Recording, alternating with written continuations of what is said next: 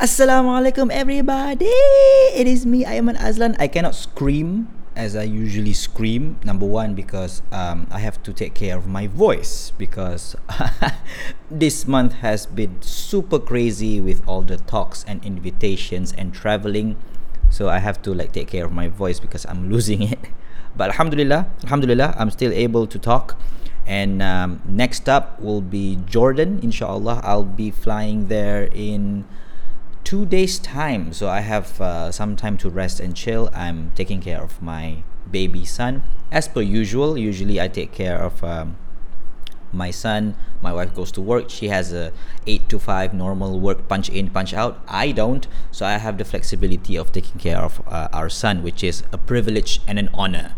So he's sleeping now so i'm just to take this opportunity to uh, honor my promise to my audience because I, I gave a few talks and during the talk there's a Q&A and there's a lot of questions that I could not answer because of the time. So I took home the questions and I tried to answer in a live form. I also record this. Um, I am recording this um, as an audio file so that I can put it in my podcast later on. So you can refer that later on on my podcast channel called Be Unshakable. By the way, there's a new podcast episode by the Good Life podcast with Ustaz Mizi and Nur.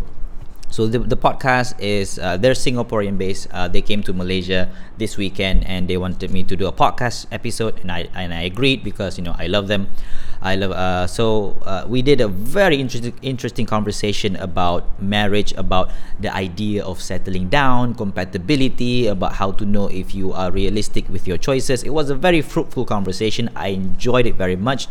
So you can check out that episode is up right now on the Good Life podcast on Spotify and iTunes. By the way, let's get straight to the questions. I have about 11 11 questions right here. So this is uh, these are questions from a talk I did this month a few weeks ago at UITM Perlis.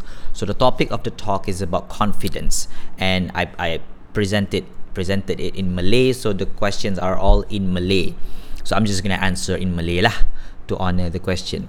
So soalan pertama, bagaimana cara untuk mengatasi anxiety disorder? Alright, so in the case where dalam dalam kes yang kita ada disorder. Disorder ni maksudnya penyakit tau. Penyakit. Disorder ni penyakit. Anxiety boleh jadi benda biasa, boleh jadi benda penyakit. Anxiety yang biasa macam kita rasa risau, so on and so forth.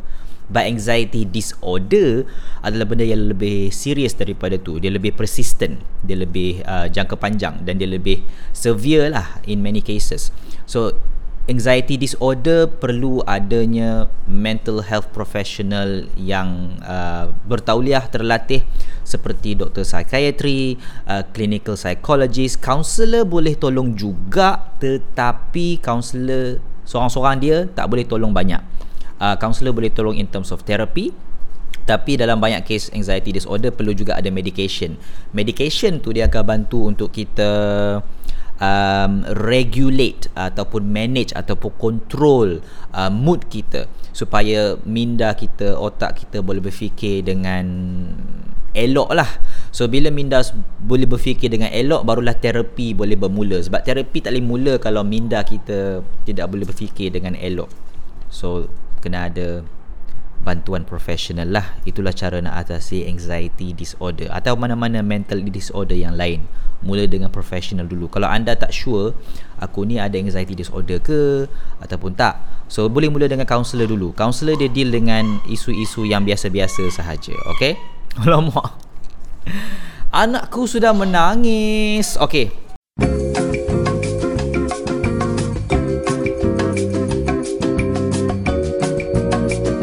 Assalamualaikum everybody. Uh, apologies about before. My son is here with me right now. Hi. He just woke up. Um, stabilize, stabilize. Okay, no more, no more crying.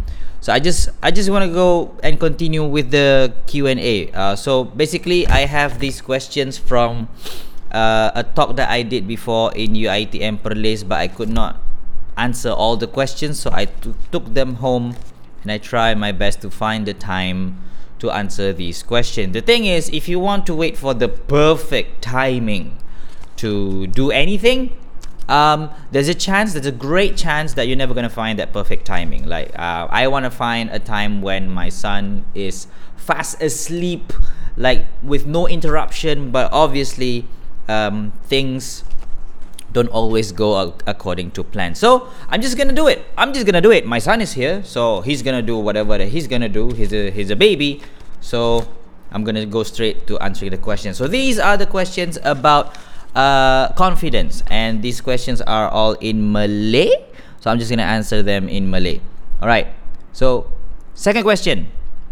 Apa perbezaan antara gementar, gemuruh dan gugup? Apa perbezaan antara gementar, gemuruh dan gugup? It's kind of the same thing really. Uh, benda sama je gementar, gemuruh, gugup ni. Tapi gugup Gugup boleh jadi benda yang berlaku sebab kita gementar sangat ataupun benda yang berlaku sebab kita ada penyakit uh, ada ada ada speech disorder, ada yang orang jenis gugup sama ada dia confident ke tak confident ke dia ada gugup. So it depends lah. Ada orang gementar sangat sampai gugup which means dia bukan ada speech disorder pun, dia just momentary sahaja. Tapi ada orang yang memang dia ada speech disorder. Kalau you jenis gugup yang speech disorder, maka jumpalah dengan speech therapist. Okay? Tapi gementar, gemuruh, gugup lebih kurang je. Basically you you nervous sangat ataupun you anxious sangat sampai dia mengganggu you punya performance tu. Bagaimana nak handle stres yang terlampau dahsyat? Okay, kalau stres yang terlampau dahsyat, stres biasa you boleh handle sendiri. You kena ada coping skill, coping mechanism. You boleh Google stress coping mechanism. Tapi kalau you tak boleh nak handle sendiri Maka jumpalah seorang counselor Ataupun seorang kawan. Tak apa. Tapi seorang counselor bagus juga Sebab counselor ni seorang professional. Dan kalau anda rasa macam Alah, alah takkan nak jumpa counselor kot. Kes aku bukan teruk sangat. Counselor ni sebenarnya Dia tak handle kes-kes yang teruk. Teruk maksud saya adalah Kes-kes klinikal Seperti disorder Seperti um, Sindrom Ataupun penyakit. Alhamdulillah. Anak bersin So Counselor dia tak deal dengan kes-kes macam tu. Counselor deal dengan kes-kes yang Yang uh, serius juga Tapi dia bukan kes-kes klinikal Dia kes-kes yang uh, Dalam istilah yang saya gunakan adalah kes-kes Masalah-masalah harian Masalah-masalah yang biasa Yang yang yang masih lagi susah Masih lagi sukar Masih lagi mencabar Tetapi tidak perlulah sampai nak makan ubat And things and so, so on and so forth. Tapi kalau stres kita dah tahap dahsyat Ke tahap disorder maka kenalah jumpa dengan either doktor psikiatri ataupun clinical psychologist bersama seorang terapis ataupun kaunselor. So basically kena ada kombinasi ubat dan juga uh, terapi lah ikut kepada nasihat profesional yang anda jumpa tu. Tapi kalau dahsyat sangat ya memang kena jumpa doktor lah macam demam. Kalau demam dahsyat sangat sah-sah kena pergi klinik, sah-sah kena pergi hospital. Okay? Adakah normal seseorang itu jika tidak mengalami stres atau tekanan dalam kehidupan seharian? Okey, dalam dalam kes yang macam ni, saya rasa dia bukannya tak mengalami stres. Mungkin dia tak faham stres tu apa. Sebab stres ni benda yang kita alami setiap hari. Ia perkara normal. Kalau sekiranya betul, literally dia tak rasa stres, itu akan menyebabkan kehidupan dia dalam bahaya. Sebab stres ni diperlukan untuk nak make sure diri kita selamat. Stres itu satu mekanisme yang Allah cipta dalam badan kita untuk nak bagi kita alarm system. Bila ada bahaya, woo, woo, woo, alarm system go off. Supaya kita boleh either fight or flee. So, sama ada lawan ataupun lari. So itu adalah stress response yang normal yang ada benefit dia. So dia bukannya macam dia tak ada stress, dia mungkin tak dia, dia mungkin tak identify stress dalam kehidupan dia itu sebagai stress sebab dia tak faham stress tu apa. Sebagai contoh, mak suruh buang sampah, itu stress tu. Stress tu sebab stress ni ada demand ke atas diri kita yang kita kena ambil action. So itulah stress. So kalau you tak rasa stress dan itu menyebabkan diri you akan berada dalam bahaya. Kalau betul lah you tak rasa stres Katakanlah literally betul tak rasa stres Maka jumpalah dengan seorang profesional Untuk get yourself checked out Okay Bagaimana cara untuk menghilangkan rasa gementar Untuk belajar atau menuntut ilmu Gementar ni tak boleh nak hilang. Saya dah buat kerja public speaking dah 8 tahun, masih lagi gementar bila mana nak bagi public speech. So gementar tu tak boleh hilang. Eh, dan saya rasa tak patut hilang pun gementar tu. Sebab gementar ni dia bagi kita signal yang benda tu benda penting. Benda tu benda yang um, uh, apa mencabar. Benda tu adalah benda yang kita patut pay at close attention to. Kita tak boleh ambil sambil lewa. So gementar tu dia ada dia punya benefit dia apa yang kita risau adalah bila gementar tu tidak dikawal, tidak di manage. So bukan kita nak sembang gementar ni boleh hilang atau tak boleh hilang tak. Gementar dia akan stay, dia akan kekal ada cuma kita kena belajar macam mana nak kawal, macam mana nak manage. So itu yang perlu ada skill mengawal stres, skill mengawal anxiety. Dia panggil coping skill, coping skill. So ada pelbagai coping skill sebagai contoh favorite saya adalah self talk, positive self talk. Semua benda ni boleh Google. Boleh Google, Google je. Stress coping skill. Ada banyak beberapa yang yang boleh anda cuba dan tengok sama ada uh, stress coping skill tu sesuai tak untuk anda. So cari stress coping skill yang nombor satu yang sehat sebab ada juga stress coping skill yang tak sehat. Contoh seperti makan. Bila stress je makan, stress je makan, stress je makan. Itu tak sehat tu walaupun berkesan tapi ia tidak sehat so cari yang stress coping skill yang sehat dan berkesan okey ada banyak kalau clueless kalau google pun tak jumpa ah pergilah jumpa counselor counselor insyaallah boleh bantu ya soalan yang kelima. Saya ni time berjalan seseorang saya ni time belajar Time saya berjalan sorang-sorang dekat khalayak ramai pun boleh fikir benda buruk pasal diri sendiri sebab duk fikir pandangan orang. Tapi saya tapi saya cuba husnuzon dengan diri sendiri. Please bagi nasihat. So dia jalan seorang-seorang dalam khalayak ramai pun dia boleh fikir buruk pasal diri sendiri. Well saya rasa sebab you meneka apa orang lain fikir pasal you. You teka. Sebab hakikatnya adalah kita takkan boleh tahu apa orang fikirkan pasal kita melainkan dia bagi tahu. So dalam banyak keadaan yang mana kita rasa anxious ataupun nervous ataupun stress dalam kes pandangan orang ni kan kita banyak meneka je.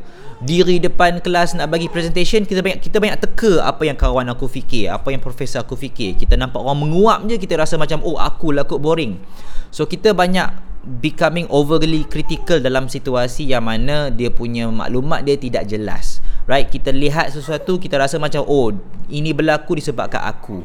Padahal boleh jadi orang tu menguap mungkin sebab dia letih mungkin sebab kita boring. Mungkin sebab semalam dia belajar mungkin sebab banyak lagi sebab-sebab lain selain daripada kita boring. Itu salah satu kemungkinan sahaja. Dan disebabkan ia satu kemungkinan so dia punya interpretation tu akan kekal open.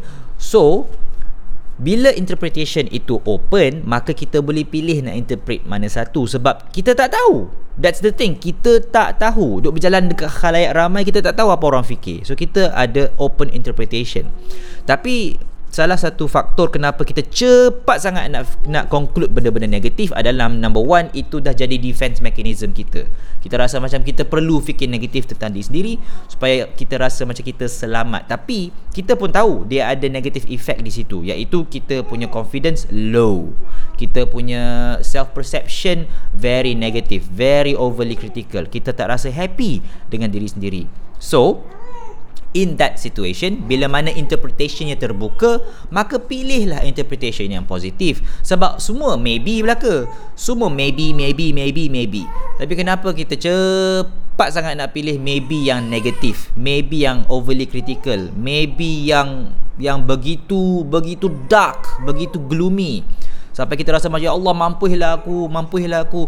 Semua benda nak nak go to that end So kita boleh pilih. Tapi benda ni kena train lah. Kalau selama ni kita dah biasa host, Suuzon dengan diri sendiri Dah biasa sangat. Jadi habit Maka kita kena faham lah Nak tukar habit tu bukannya mudah.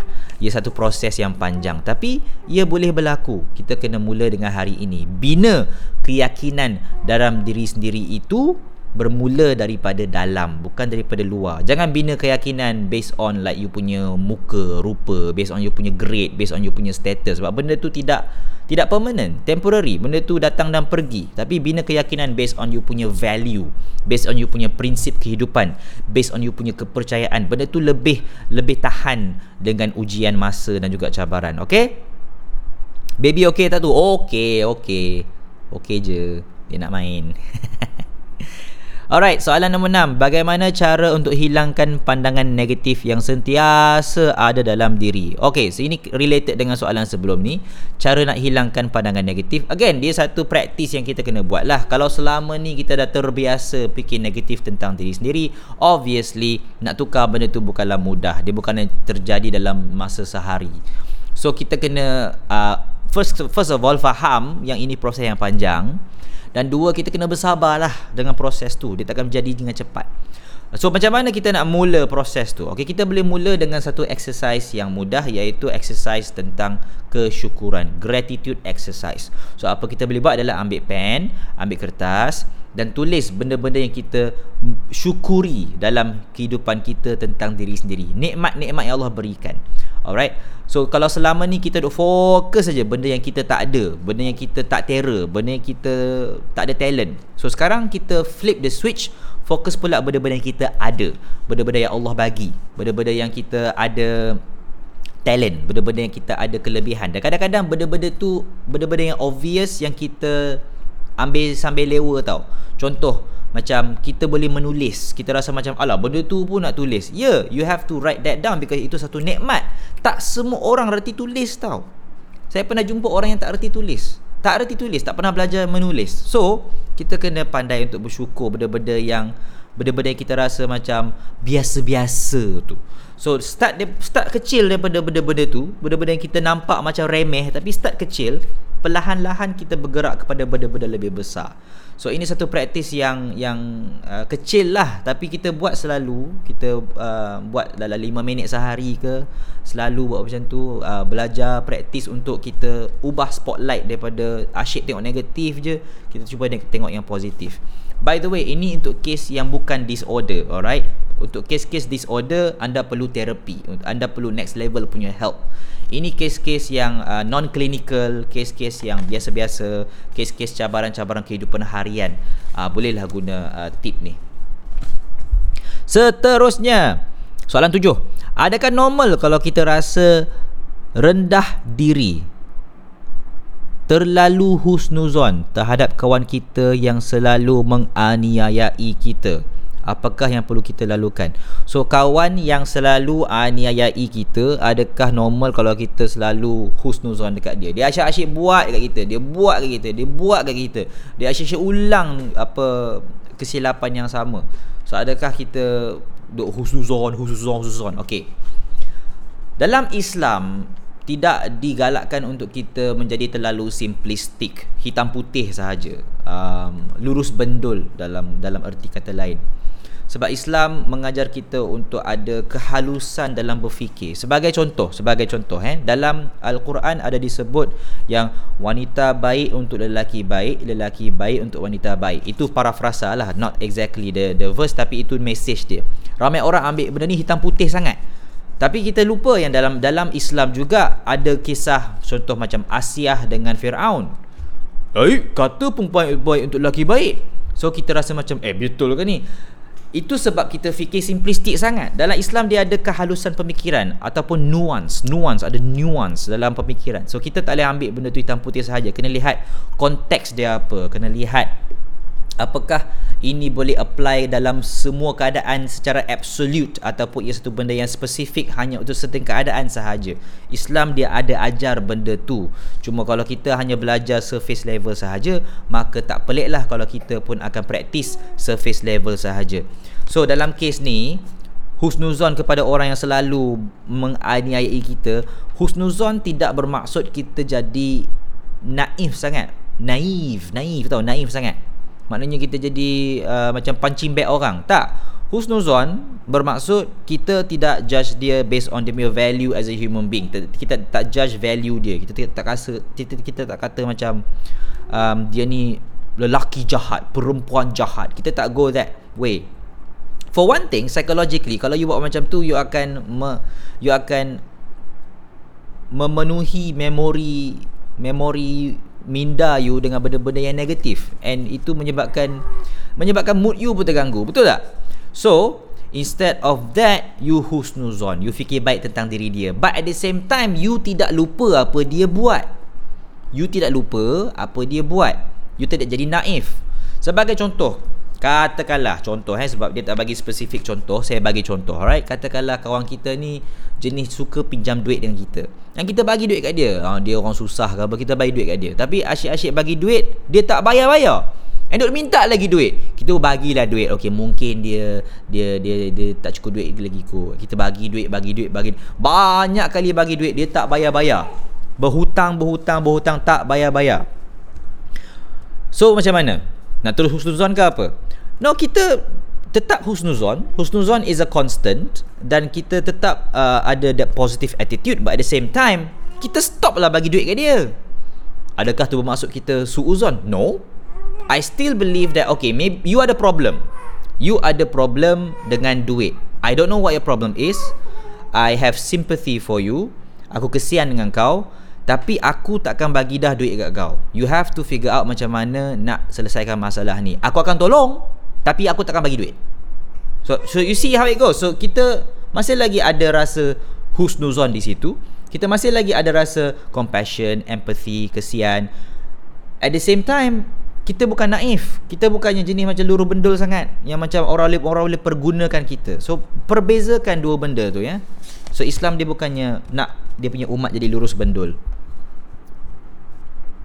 Soalan nombor 8 Bagaimana ingin melahirkan rasa syukur Terhadap keputusan yang kita dapat Sedangkan kita tak capai target kita Macam mana nak capaikan rasa syukur Well Kesyukuran Tidak bermaksud kita dapat apa kita nak kesyukuran adalah kita kita terima apa Allah bagi. Understand what I mean? So, one way to explain this adalah cuba cuba study doa istikharah. Doa dalam doa istikharah, doa tu panjang tapi saya cuba pendekkan. Doa istikharah ni dia mula macam ni. Dia mula dengan kata, "Ya Allah, Engkau tahu semua benda, aku tak tahu. Engkau tahu yang masa depan, aku tak tahu. Yang gaib Engkau tahu, aku tak tahu." So kita asyik kata aku tak tahu je. Waktu mula-mula doa istikharah tu, kita nak establish kita punya position. Aku tak tahu ya Allah. Engkau yang tahu.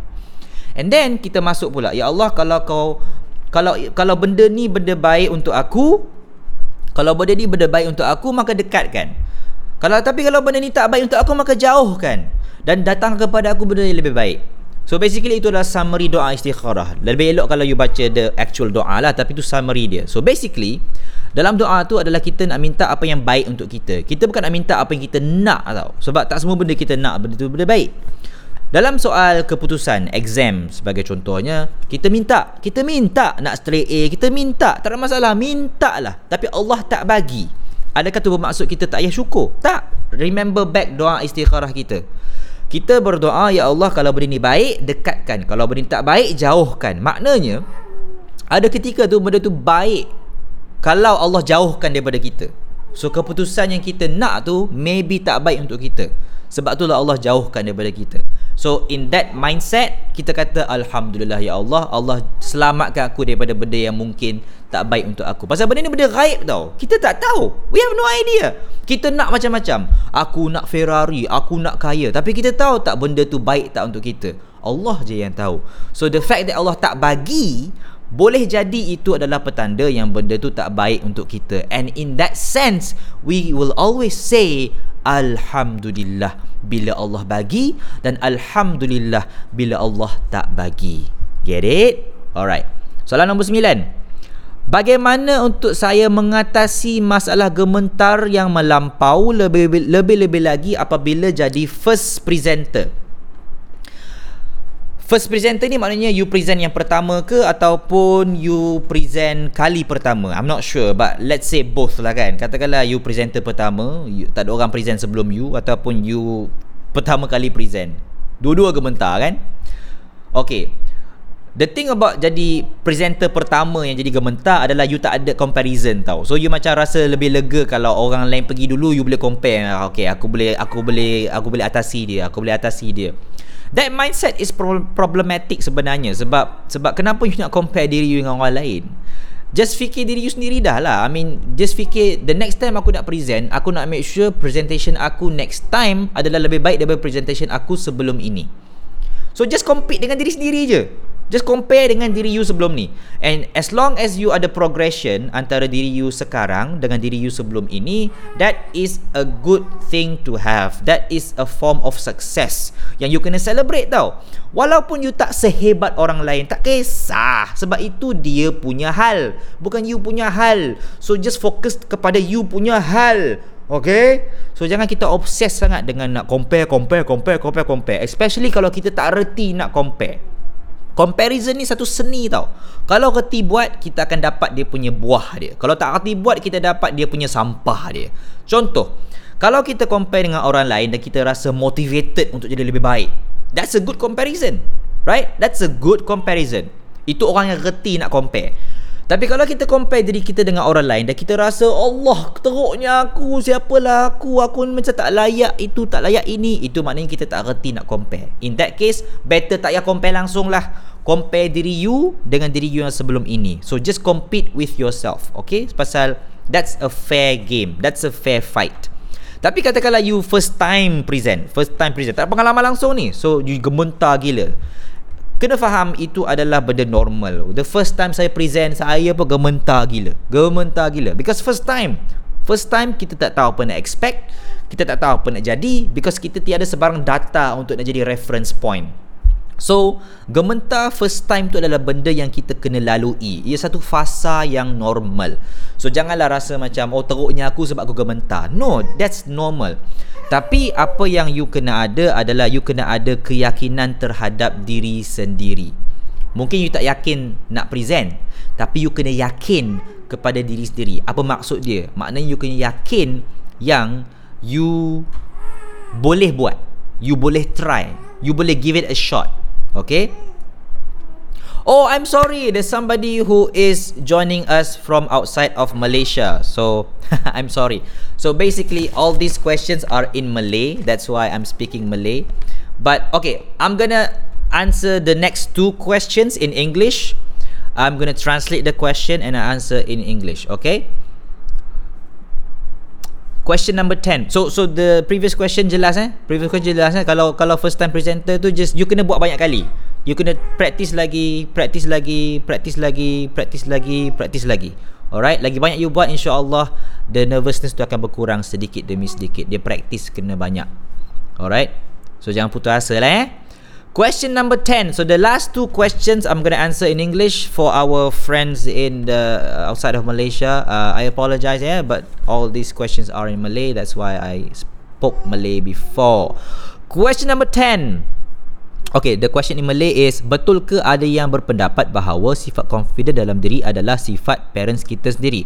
So is it true that people say that your confidence in yourself are from your parents? Is it true? Now, Is it true? Well, there is that relationship. Well, if you have confident parents, it is possible that you're gonna get the same aura like from your parents. But it's not like black and white. Again it's not black and white.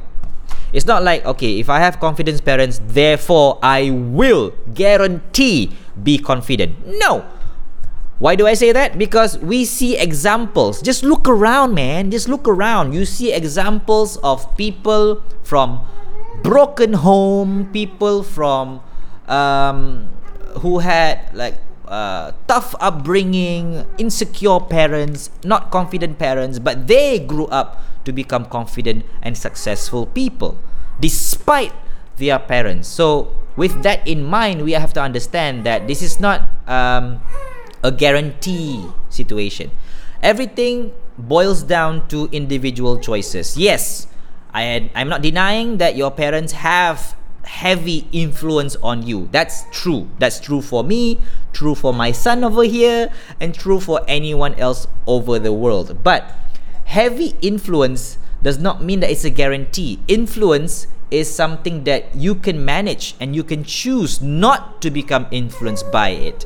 For example, shaitan. Let's take an let, let's take a spiritual example, okay? What does shaitan do to us really? Can shaitan control our action? No. We know it clearly from the Quran.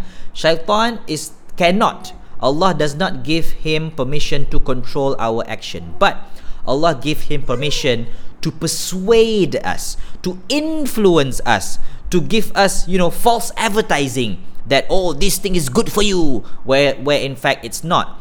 So he influences us all the time, but whether or not we choose whether or not we fall into his influence is a matter of choice. We choose to follow him or not. Now the same goes for your parents, your friends, your society, even your circumstances, right?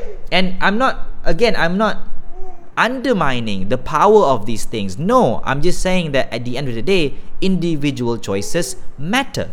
Individual choices matter. So whether or not you grow up to become a confident person, even though your environment plays a large role, your individual choices, I believe, play a larger role. You can defy those environmental influences with your individual choices. And you can see that from stories of people from from broken homes, from unlikely of circumstances and and grew up to become successful person. They are there, out there as examples for us, right? Another example in our religion is Prophet Ibrahim alayhi salam from from like a totally totally toxic upbringing but he grew up to become a great prophet. So don't like either don't say that oh I'm confident totally because of my parents. They are an influence but they're not a guarantee.